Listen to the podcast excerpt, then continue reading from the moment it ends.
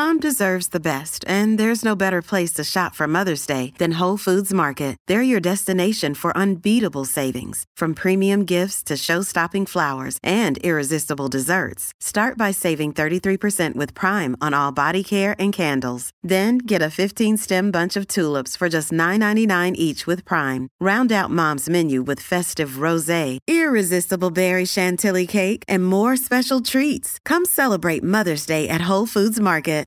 This episode is brought to you by Shopify. Whether you're selling a little or a lot, Shopify helps you do your thing, however you cha-ching. From the launch your online shop stage, all the way to the we just hit a million orders stage. No matter what stage you're in, Shopify's there to help you grow. Sign up for a $1 per month trial period at shopify.com slash special offer, all lowercase.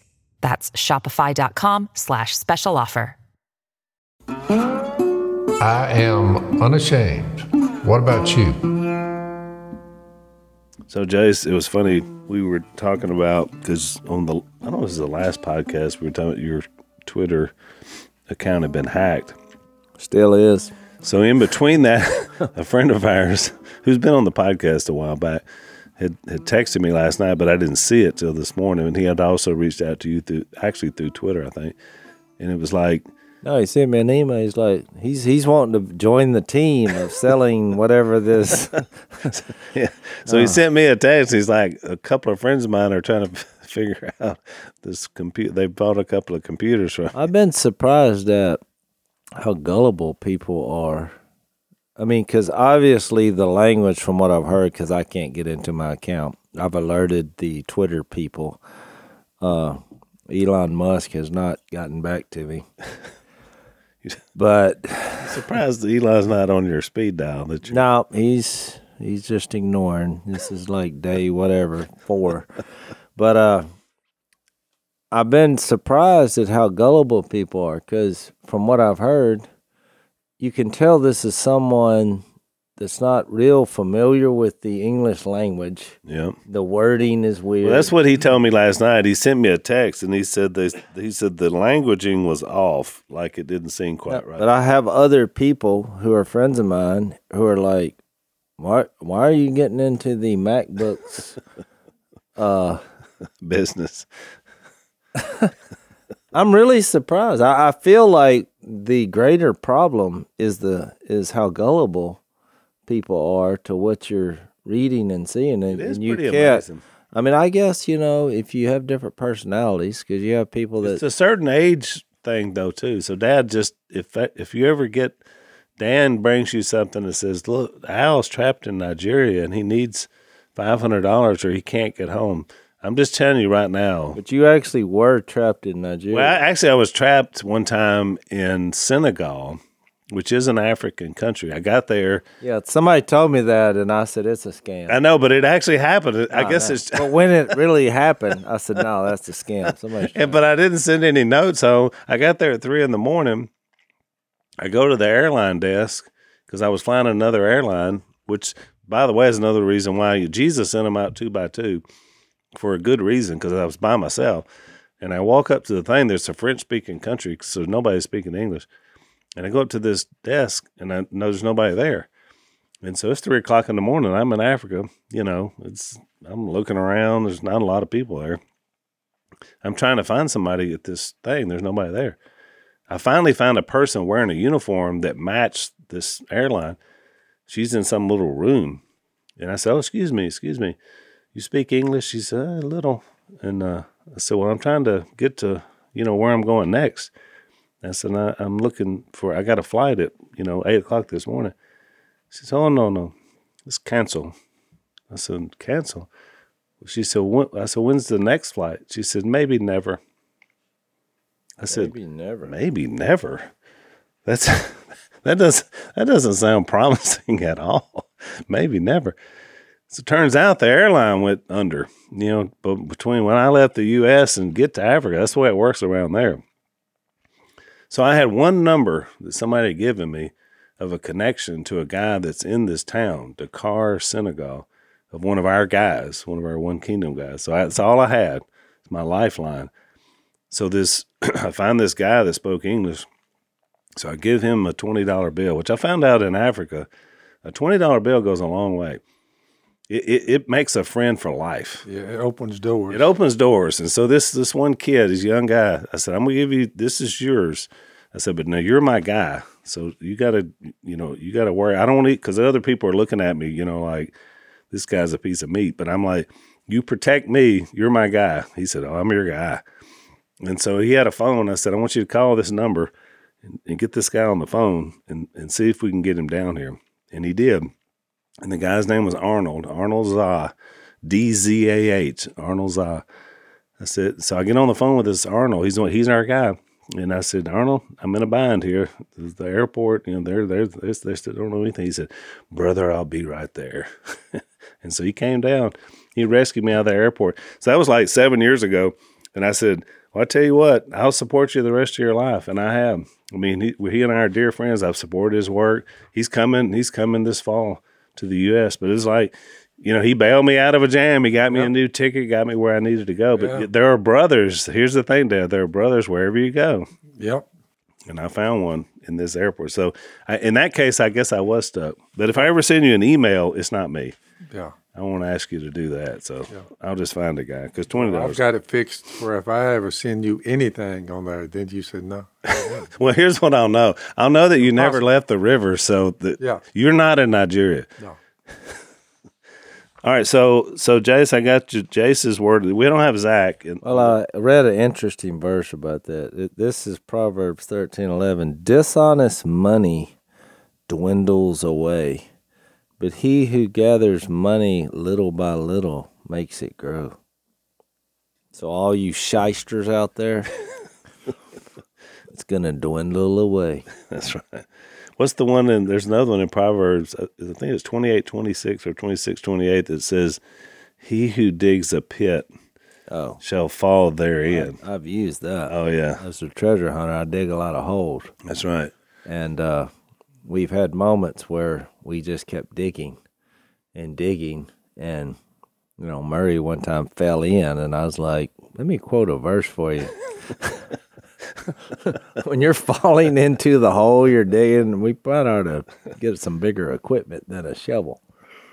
So I had you know, Zach's not on uh, our podcast today. I think he's he may be on the next one. And so since he's not here to provide us with a big word, And we do have a special guest for the next I know. podcast. It's a surprise? Yeah, it's a Okay, surprise. we're going to wait for that one for a surprise, and maybe Zach will be a surprise. So we're going to try to use a sort of a big word. This is Jace's word of the week. So when Zach's not, Are we on, still doing this? Yeah, Word it's a- it's a All right, thing. Give it to me. it's a thing, and apparently, so I pronounce this word differently, and so I don't know if I'm wrong or if it has more than one pronunciation. And so, Dad, you you you probably used the. I always said diaspora. Diaspora. But- Diaspora. yeah, this one says diaspora is the Hmm. correct pronunciation, but I'm not sure about that. Diaspora. Have you ever heard of that, Jace? A diaspora or diaspora? I've been to a few foreign countries, and I'm not sure that I contacted that. but it sounds more like something my brother Jep would have right now as an ailment. No, it's not an ailment. Oh, it's not an ailment. It's not an ailment, but it fits. It actually fits what we're talking about. Well, more in First Peter, although I think it would apply to Second Peter as well. It's the the what what I always thought was the diaspora, but this says diaspora. It's the scattering of the Jews to countries outside of Palestine after the Babylonian captivity. Is what the word actually means. Diaspora. Diaspora.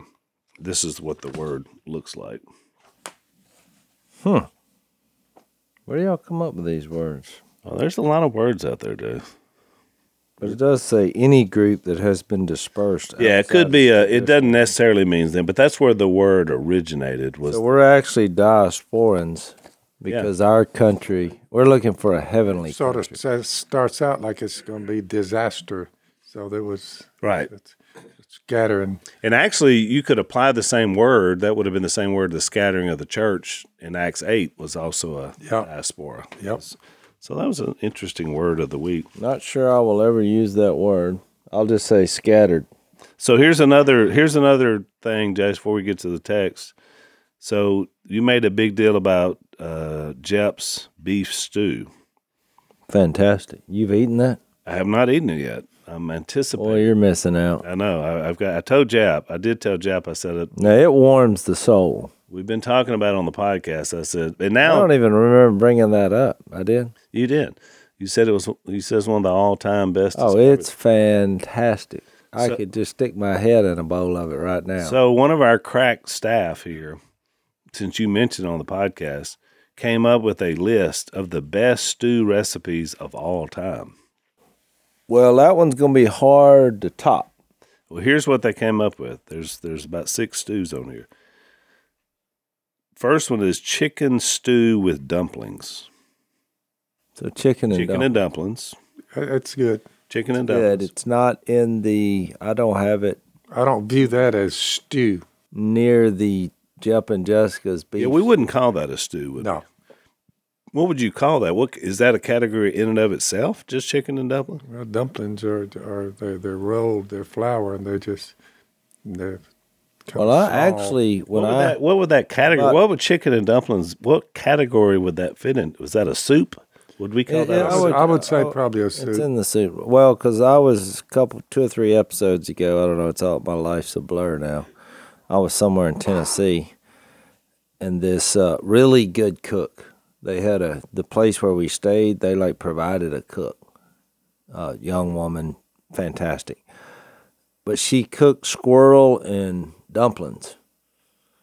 But it was a stew. It was not so she said squirrel and dumplings. I said, uh. And she went, oh, you don't like it? I was like, well, my mom has set the bar high on that. So I said, if you, you know, I'm not sure how yours is. She's like, well, I've never made it.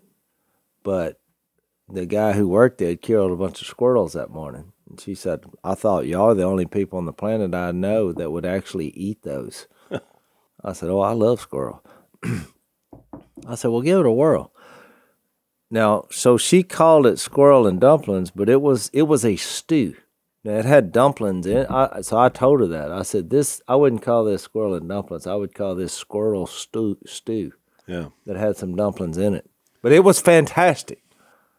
it was good. Oh, it was fantastic. I had a chicken and gnocchi soup at Olive Garden last week, and it was one of the best I've ever had. Is It's it like a dump. is that a restaurant? yeah, it's a restaurant. It was really good. Oh, I'm just saying, it was it was good. I mean, Well, It wasn't like as good as mom's, but it was good. that's why I can't. The bar's too high. I need to be going to restaurants. I mean, sometimes you go. So this was uh, here's another one: New Orleans Creole gumbo stew recipe. Yep. I would consider that a stew, Yep. Creole gumbo. Dad I, makes I, I, I threw restaurants under the bus because I don't go, but we've done a couple of episodes down in South Louisiana. Now those are different because they know how to make a etouffee, a gumbo. Not every time, you know, because still based on who's doing it. But and every most of the time, when you go to South Louisiana, they know how to cook. and I've never had a bad meal in a restaurant in South Louisiana ever. Have you? I mean, it has happened, uh, you not know. me. But I'm saying rarely. Yeah. Now here's one that I wouldn't consider a stew, but at jambalaya, it, they put on this list, which is Well, jambalaya is Just a- not a stew. Just yeah. a soup, No, I- souped up pot of rice. yep. Yeah, that's not stew. No. Jambalaya, I would say, is in a category of itself, but it would be the maybe the. I've never heard of this before. Cioppino. Have you heard of a cioppino? Where do they find this stuff at? C I O P P I N O. Cioppino. Italian fish stew filled with shrimp, scallops, clams. I'll ask Jersey Joe about it. Jersey's coming tomorrow night. Ask him if he's heard of a You serve it with crusty bread. I'm gonna have to pass on that. All right, that, be- that's more sounds like a gullion. Beef stew, which we talked about. Frogmore stew. They put frogs in a in a stew. But no, it says a Southern classic. Frogmore stew has red potatoes, hot smoked sausage, corn, and shrimp. Why That's kind they- of a low. Why would they call it frogmore? That's that's one of those low. What do they call them? Low, low country dishes. No, you don't. Yeah, Frogmore, South Carolina. they need to change the name of that because I you- guarantee our when South I Carolina. see frog and I'm fixing to eat something, if there's if there's not a bullfrog in it, that's almost sacrilegious to the frog. uh, so they Every anything I eat that's not the frog is going to be a letdown. They call that That's false, a marketing issue. false advertising to you. Yeah. Yeah. And then the last one they have is oyster stew. Have you had oyster stew? Oyster stew, not liking a s- no. That's a big thing up north. I just ate a bunch of oysters the other day. Those were good. Because you know you got to watch those when you get them right out of the thing. Because if you get those on the wrong deal, there that could be a lower bowel mischief. I mischief. lived to tell about it. I know it. Yeah. So anyway, those were some of other stews. So I don't know, just contributing that to your I think stew. I think your problem with that line of thinking is it still is just as important on who's doing the stewing. Yep. You see what I mean? Oh yeah. I mean that chipano or whatever. They just took like ten seafood things and threw it in a Cioppino. yeah, threw it together and then put it on some bread and call it, you know. So you're going to check with Jersey Joe on that. That one in Frogmore Yeah. should have been omitted from the list. One due to marketing issues, the other there was no imagination. Yeah. And it's the only two you've never heard of, by the way. There's a reason for that. Jay's question's the only two giving he's you- never heard of. I'm giving you my opinion. I All could be wrong. So let's take a break. So, Jace, you recently were telling a story about being on the road, and were you having to sleep on the ground when you were on the road?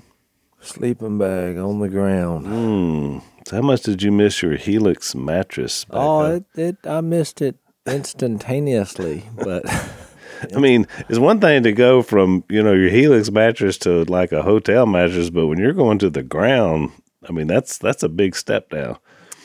Yeah, makes you appreciate the finer things of life, like mattresses. So we've uh, Helix Sleep has been uh, and uh, a supporter of the Unashamed podcast uh, since almost since the beginning of our podcast. But we we love these guys. We love their mattresses. All three of us uh, sleep on one. Dad has provided you with some good night's rest and, and naps as well, right? You love your Helix. Uh, all of us went online, took a little quiz, which is what you do. It matches your mattress to your body and your sleep pattern, which is great. Uh, they offer a hundred night trial. They have a ten to fifteen year warranty uh, when you get your mattress, so it's going to fit you. Uh, it's going to fit the the way you love to sleep. They also support uh, military and first responders, teachers, and students. They have uh, great discounts uh, 20% off uh, when you order, uh, which is a great thing as well. So here's what you do you go to helixsleep.com. Um, you're going to take that quiz. Uh, you're going to find out how it best uh, fits you. It's going to come straight to your door. Um, you, uh, as I said, you get that 100 night risk free trial. Go to helixsleep.com slash unashamed. Their best offer yet. It won't last long, so check them out. HelixSleep.com, 20% off all mattress orders and two free pillows for our unashamed listeners. HelixSleep.com slash unashamed. Check them out.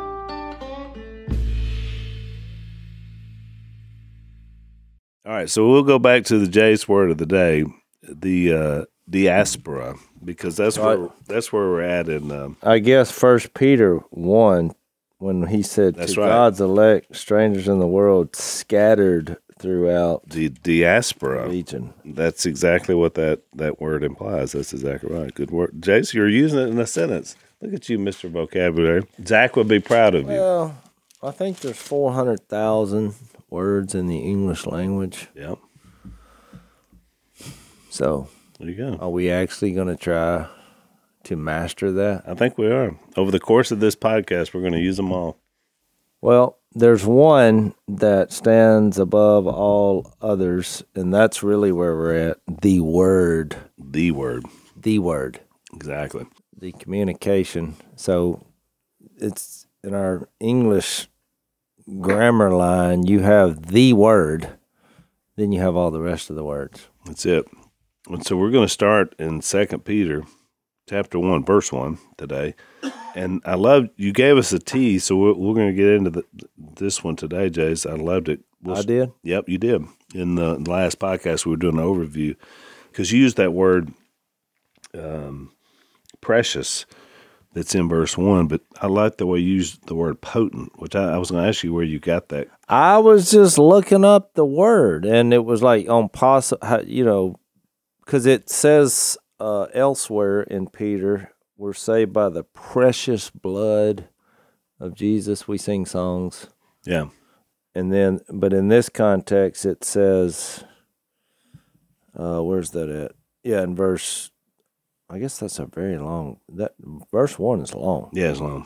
it says faith as precious as ours and uh so it's the same word used to describe jesus's blood and it was like bigger than because you think precious valuable hmm but one of the words they put in there was potent but you think about what jesus's blood shed on a cross But it more than more than potent. potent because it was innocent. Power. It was his his mom was a virgin. He Right. was from another.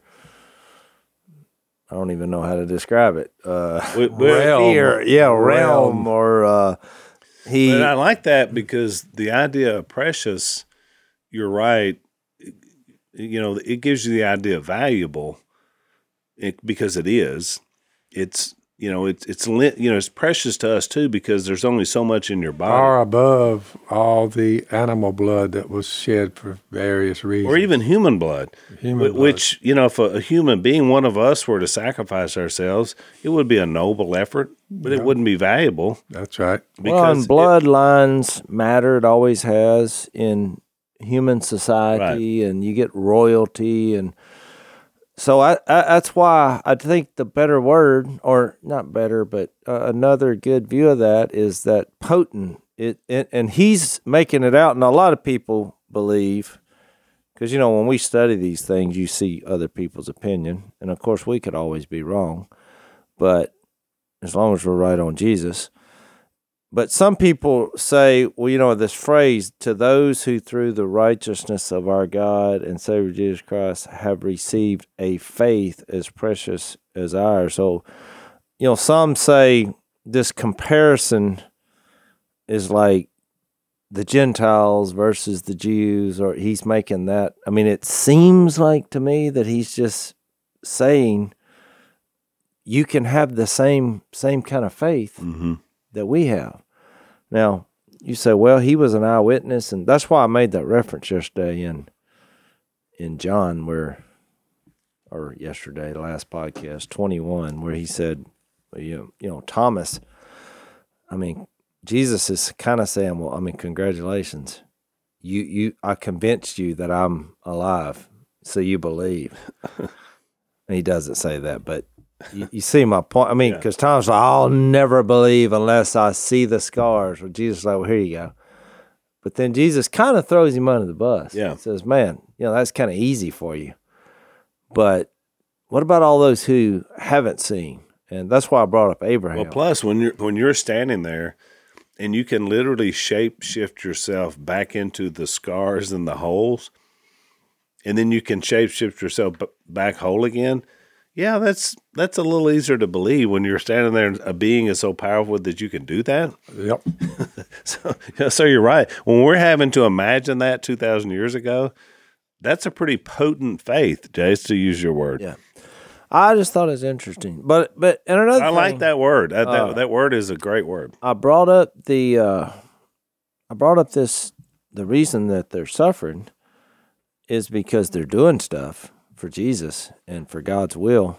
I brought that up in the overtime, and I think it was a good illustration because look when you think about it. Okay, Jesus he did say, "All right, go make disciples of all nations, baptizing them in the name of the Father and Son and the Holy Spirit." But to be honest, based on these this appearance of the resurrected Lord. I mean, them being with Jesus and him making this comparison to us, and they saw Jesus Christ come back from the dead.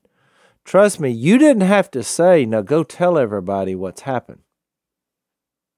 He didn't have to say that. They were going to go tell what happened. Yeah. And so I made an illustration in the bonus time that when we eat, when I ate that beef stew, I, I could not keep that quiet. That's how I told y'all about it. Yeah. Because I thought we've stumbled up on something here. We they took the ordinary and they made it extraordinary. I, I, I can't. When you see a great movie, I must tell that. I must share that. Yep. And so in our churches today, I think, and in our personal lives, we need to realize if your faith is growing and you're focused on Jesus, this shouldn't be something that you have to motivate yourself to go speak about to other people. Right. You don't you shouldn't compartmentalize this in in saying, well, that's just not my job or not. Now you can't help it. It goes back to the Jeremiah who who endured endless suffering. He just said, you know what, I I I just can't I can't help it. Right. Even though the response is poor and the persecution is great, you would share that.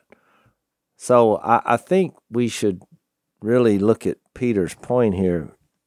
Your faith needs to grow because if that's not happening, there's there's a problem somewhere in your personal faith. Right. There's a problem. Yeah. I agree. You're you're you're not keeping what you know the the focus of what you should be focused on. It's not in the forefront of your brain, which is what we're going to get to. It's not a growing faith, and you have forgotten Yep. in a spiritual way the what happened through the blood that was shared for you and, and the resurrection. you never want your faith to run out of gas. That that's you, you're, you're low on fuel. It just the ramifications are sometimes disastrous. Right. Well, I think it's become. I think it comes from a misunderstanding on what it means to forget, and I, I brought this up just to kind of keep everybody up to speed where we're at. Of the First Corinthians fifteen, when he said, "I want to remind you of the gospel." Well, you you were all eh, they were already. Oh, what's this profound thing that we've forgotten? He was like, "Well, Jesus that he that he died according to the scriptures, that he was buried, and that he was raised, and that he you know appeared to these five hundred eh, or more, you know. Well, I'm sure they thought, oh, we knew, we, we know that. And look, it's the same thing I see pretty much every Sunday morning. If someone shares that, then, oh, yeah, we got that. But there's, there's a difference in mentally knowing the fact and spiritually letting that be in your heart at, at in, in the in the forefront of your mind and heart and soul where you're making life decisions on a daily basis that that's my point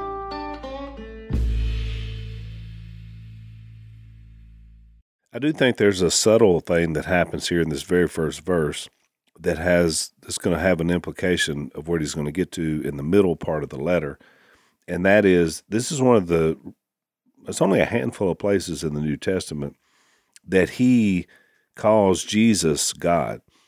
It it only happens a handful of times. He says to those who through the righteousness of our God and Savior Jesus Christ. So he he compares Jesus to Yahweh, which you only see that you know you see it in John one, Titus two thirteen, Hebrews one, which also quotes Psalm one hundred two, "My Lord, our Lord." you, you skipped over my favorite What's that? not on your list i have one Which one? romans 9 5 yeah, Romans nine five. That's That's it. let me read it Yep, read that one. Now this one, I've used this. I mean, even taking it out of context before with people that say that Jesus is not God. I know there, some people say that. Theirs are the patriarchs, and from them is traced the human ancestry of Christ, who is God over all, forever praised. Hmm. It's a good one. Well, there you have both aspects. Yep. because people when you read that i remember the first time i read this and i thought well is he a human or is he god Yep. he seems to indicate he's both Yeah. Yep. Yeah. that's i a love one. that verse That's that's, a good one. Romans 9 5 So I think, in other words, it's just him opening the book, but I think he's making a greater point when he gets into the false teacher aspect. It's going to give you a little bit of a clue as to probably what some of that false teaching was about. Same thing John got into in first, second, third John was the idea that there was this group of people that rose up in the latter part of the first century that said that Jesus wasn't really God. You know, he was just a human being. So that, by the way, that's- look, and in all in all uh, fairness, it is very difficult from a human perspective to wrap your head around Yep. this concept. right. But look, I don't know why it's that hard if you don't have a hard time believing that Jesus came from a virgin. Seems like to me that would be more difficult to wrap your head around. but it seems like we accept that. A lot of a lot of people are hung up with uh, Mary, and when the angel was telling her what's fixing to take place, for uh, Mary, nothing is impossible with God. Yeah. She said, "I'm God. I'm, I'm God's servant. May it be as you have said." Yeah. She she didn't have a problem doing She it. did she? wrestled with it for about thirty seconds. Right. Said, "You know, how in the world is this going to work?" Then once told, she said, "Nothing's impossible." Which here." is interesting. You're right, Dad, because she would have to spend the rest of her life explaining to people what nobody would believe, You know, how- that's right. including her husband. Uh, do you expect us to believe what you're telling us? Exactly I mean, you know, you're running, running around the neighborhood here, but she, Beginning with her husband. oh, they would have, they would have gotten on her. That's right.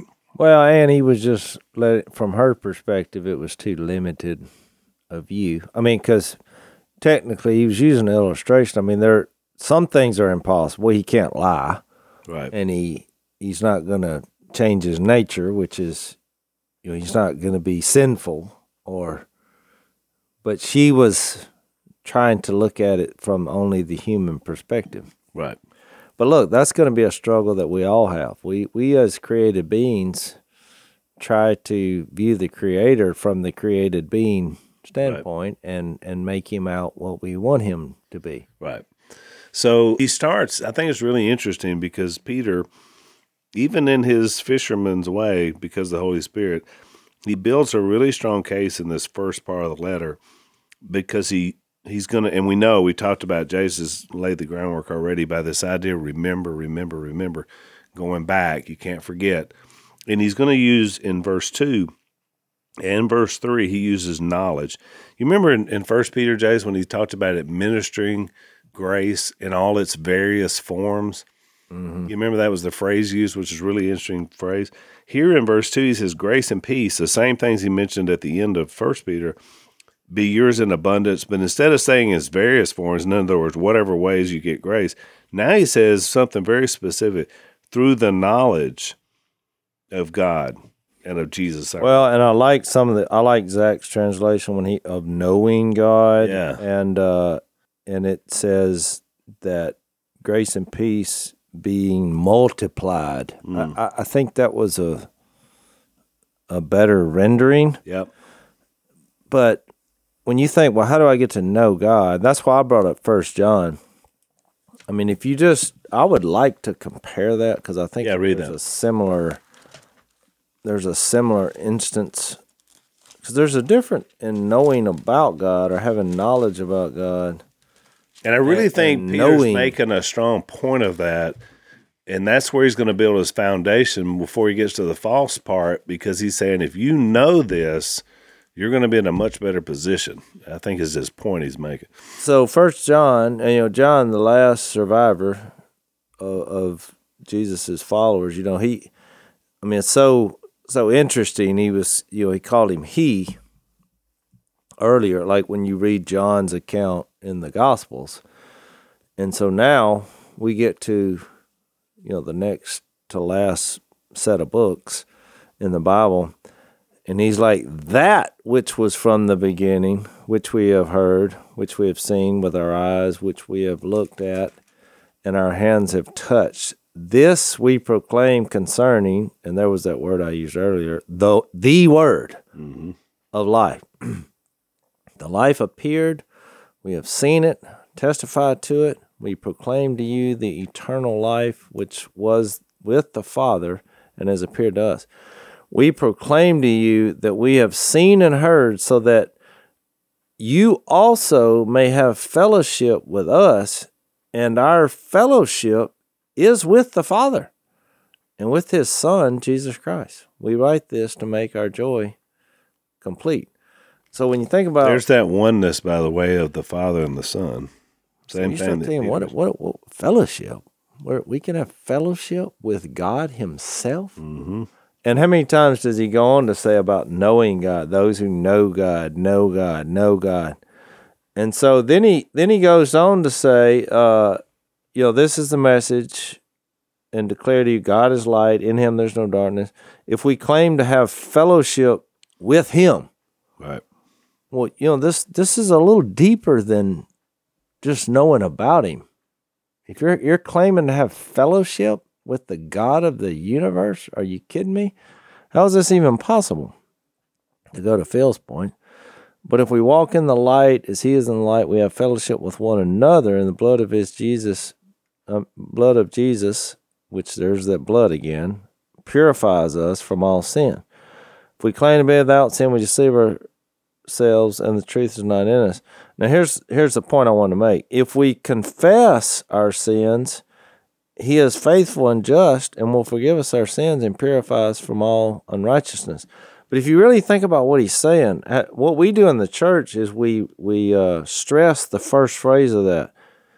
If we confess our sins, because that's about us, He is faithful and just, and will forgive us our sins and purify us. But when you think about it, if you're having fellowship with God, you realize at some point, oh, He knows you better than any other entity could ever know you. Right. So the fact that you're confessing your sins is more of an acknowledgement that God is all knowing, all powerful, you know, just, loving. But what's amazing about the second part of this verse is if you say, if we confess our sins, He is faithful and just and will forgive us our sins and purify us from all unrighteousness. So you say, what, what, does He mean He is just? Because most time people read this, they say, well, of course, God will forgive you of your sins if you confess them because He's loving and He's merciful. But that's not what He says. He says it's because He's just. Well, He goes on to explain why. When you get to verse 1 of chapter 2, he said, I write this to you so that you will not sin, but if anybody does sin, we have one who speaks to the Father in our defense, Jesus Christ, the righteous one. He is the atoning sacrifice for our sins, and not only for our for ours, but also for the sins of the world. He So just said, he said, don't th- think you can hide them. You can't hide them. Well, you can't hide them, understand them, but he's also saying he's forgiven you not because, oh, you're confessing them, you know, you're reveal. It's because of his justice that was done on the cross of Jesus. Yeah. He, It's you- more He, he, you don't need to be have a sacrifice again. There's already been a sacrifice. All you're doing This is not about you. all you're doing is acknowledging who He is. You're acknowledging your fellowship with you're you're walking with you're in a relationship that has become intimate. He knows your secrets, your it. thoughts, and your heart, and your. But it's it's just like I don't know why we we can't help it. As religious people, we're like, all right, go to confession, take the Lord's Supper. It's like we're checking in because we know about God, and somehow that's why I read that whole thing. The true meaning gets lost in there. Yeah, it's We're talking about knowing God and fellowship with Him and having this this spiritual connection, His His DNA, which we're fixed to get into, or you know what I'm calling the Holy Spirit. His His DNS, I guess, divine nature, spirit is living inside of you. How much more intimate can you get?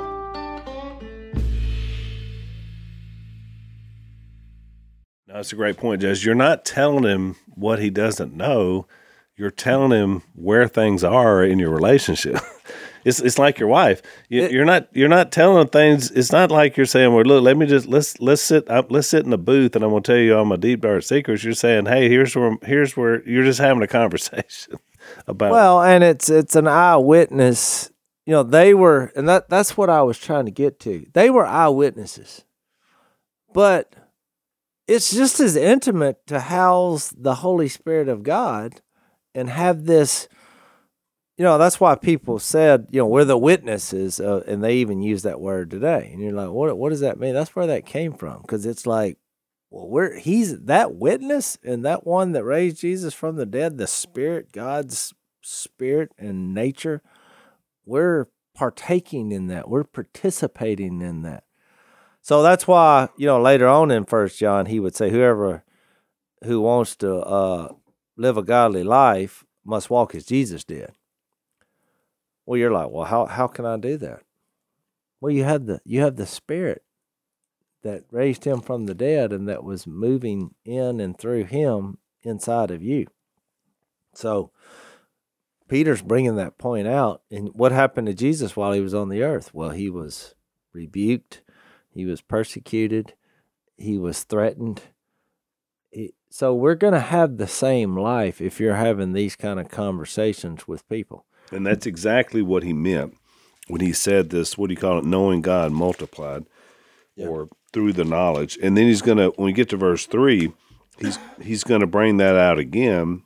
He's going to, when he gets into the next one, he says, His divine power has given us everything we need for life and godliness through our knowledge of Him. There's the same word again. Same word. Who called us by his own glory and goodness. By his own glory. Yeah. And his goodness. That's right. So, and he's given us everything we need. I mean, you could just take this one verse and and put it up on your wall, and this would eliminate griping and complaining. That's right. That's exactly right. And look, it would really change our prayer life. Yep. Because most of the times, and I'm I'm thinking carefully about what I'm saying. Most of the times, our prayers are about things that we need. Yeah. Or we feel we need. Right. And he's like, His power has given us everything we need for life and godliness. Right. You have you have everything you need. Right. Which is why he, he continues to source it back to God instead of to us. I mean, and that's what he's having to remind them of because that's when you get off base, right? When when it's not him. So, and I, I, think that's the first reminder that he's telling them is that it has to go back to who he is, and it's not you. That's why he keeps going back to that knowledge that it came from them. Well, and in I, verse four, when he says, "Through these he has given us his very great and precious promises," and you name three of them last podcast, yep. but there are several, right? So that through them you may participate in the divine nature and, you know, the Holy Spirit is never really mentioned, but that is what it's referring to here. Would you agree? Yeah. You're participating in in the divine nature and and you can es- escape the corruption in the world caused by evil desires. It sounds like a lot of the qualities of the spirit. I mean, exactly. The, the, you know, love, joy, peace, patience, kindness, all those things. Yeah, and how would you how could you participate in the divine nature? I mean, there's only one way, and that's that's through the spirit living in you. I mean, there's no other way to participate because that's active yeah. and ongoing, right? Well, it's a focus on Jesus and a reliance and and a and a security of the Holy Spirit being in you. Right. Which is why I think later, which we'll get into when we get into the second part of this chapter, is the idea that the knowledge is carried along by the Holy Spirit in terms of the Word of God in in what the prophecy that happens there. But let's face it, that only comes to life if the Spirit lives in you to be able to then interpret it and know what that is. That's what I've been saying the last couple of weeks in here. Faith, add to your faith. Add to you said, well, I, I have faith in Jesus. I said, how do you make that known? Well, he says here, you add to your faith goodness and the goodness knowledge. Right. Just just just be good. But I think his point is it has to be growing. You know, he's used already adding, multiplying. Uh, you have all the. What, why are we using all these mathematical? This is something that's ever increasing. As you're as you're walk, it's not something. Oh, I got it. You know, I'll see you in heaven. Right. No. This this is that's why you, he keeps making the analogy of the you know the new birth and a young baby, and, it just takes time. And you know, I did the illustration in the overtime about the about an acorn. acorn's not very powerful. If you try to slam it on the concrete, it, it'll just crush in your hand. But you plant that thing and give it some time, and all of a sudden that that thing becomes a force. It it'll Yep. buckle the road. You know, it Yep. it, it will.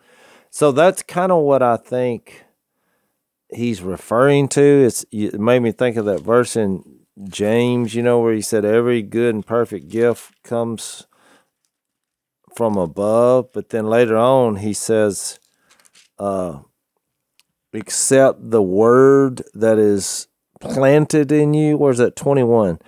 Get rid of all moral filth and the evil that is so prevalent, and humbly accept the word planted in you, which can save you. So at first, it, it, it doesn't seem that powerful, but as it grows, the, the word that is planted, the spirit that's in you, it's the equivalent to something going from an acorn that's just laying on the ground to a giant oak that is a is a force. Yeah. And I thought it was interesting, and I mentioned this uh, when we were doing the overview of this uh, of the book, is that when you look back when Jesus was teaching the parables, which I think that would have impacted Peter as he wrote this book, you know, these twenty plus years later, that when he was teaching those parables, it was interesting. You go back to Matthew thirteen, say, because he had several there in a row. It was the the sower, the mustard seed, the the hidden treasure, you know, the pearl, the the net. There was always a core of something that Jesus started with. It was a seed, you know, it was something that was planted. It was the mustard seed. It was the treasure that was put into the field. It was the net, and so that uh, so there was always that core that was representative of who God was. It was the gospel, you know, the treasure that was representative. It was this idea of first there was God and then there was growth, which is what we're going to get into with the faith. And so uh, I think that's principle once we get into this text because if you don't have the core first, then you don't have anything to grow from. And so I think that's what was missed, and that's that's the part that the false teachers were missing because they were missing Jesus to begin with. This fruit he talks about perseverance, godliness, brotherly kindness, love, all those qualities. You're not exhibiting those and making those known to people to be saved. You're you're doing that because you are saved. Right. You you are showing them what a growing faith looks like. Right. You know, it keeps you from being ineffective. He said, you know, and uh, unproductive. Yeah.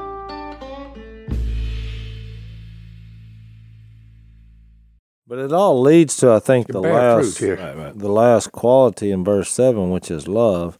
Because when you think about it, I mean, what does God do once you get to know Him? Those qualities of God, it always goes back to them. You know, three of them that I'm always focused on is that love, light.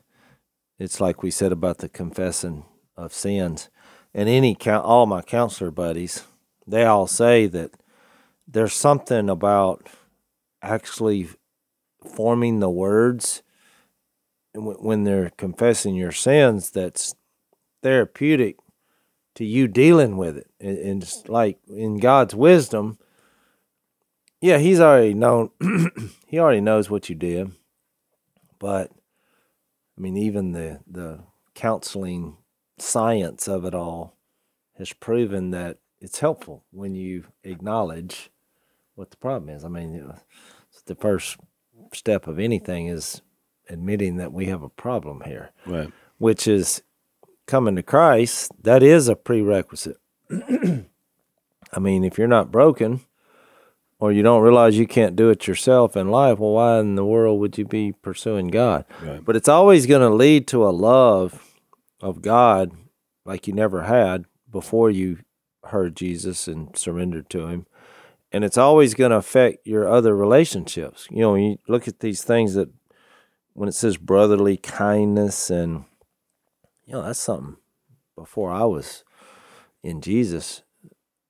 I, that's the last thing I was thinking about is Right. being kind to anyone.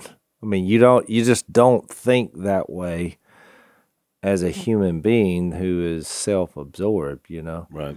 And so that's why I think in the first John when it said that you're fellowshipping with God, well later on he's going to get into when he said, you know, we confess our sins because God is light. Everything comes to light and he's life. So then all of a sudden you realize you're going to live forever. So you it changes your perspective on what you're pursuing. You then realize money that's not going to it's not going to do anything forever. Right. Just the best you can hope for is your family arguing about it if you have some when you die. That's it. The That- first that's time- where that ends. The first time I had exercised uh, and experienced uh, brotherly love, I just obeyed the gospel. So I come up and some guy come up and grab me, you know, like hug, and I noticed I stiffened up, you know. Yeah. I was tight. I said, whoa, whoa. So we got outside in the parking lot, and Miss Kay said, what'd you think? I said, that's a little bit too lovey-dovey for me. I was just ignorant and unschooled, and I just Well, didn't right. realize what brotherly love was. I never experienced that. Right. Yeah, I wouldn't grab some dude, you know. No, Well, that's what I was going to say when it says in First John. Got a lot of growing to do. Part of fellowshipping with God is you realize then you fellowship with one another, which is right in the middle of that First John. Yep. We have fellowship with one another, and so you you all these qualities are are coming out. But this is, and it says, if you possess these qualities in increasing measure, they will keep you from being ineffective and unproductive Yep. which is my original thing that I wanted to talk about. You, if you're in Jesus and you have the Holy Spirit of God, and God has adopted you as His children, sons and daughters, that you're not going to be able to to keep that silent. You, you want to be effective and productive in while we're on the earth. Right. And so I think that's the understood goal. And you're doing it with all these things that he's providing the love, the kindness, the godliness, the perseverance, the self control. Just going around doing good Oh man. because you're saved. That's why. That's how you operate. Well, and we'll have to break this list down on a future podcast because we're out of time. Because, man, there's some really rich stuff in here, especially when you look at the provider of this list and where it comes from, which is really good. So we'll do that uh, on future podcasts. We'll talk a little bit more about setting that up on our overtime segment. If you want to follow us over there, that's blazetv.com slash unashamed. And uh, we'll set that up a little bit more. We're into Second Peter now uh, which is our follow up to First Peter, of course. Uh, so if you want to follow us, it's blazetv.com slash unashamed for our overtime segment. Thanks for listening to the Unashamed podcast. Help us out by rating us on iTunes. And don't miss an episode by subscribing on YouTube and be sure to click that little bell to get notified about new episodes. And for even more content that you won't get anywhere else, subscribe to Blaze TV at blazetv.com slash unashamed.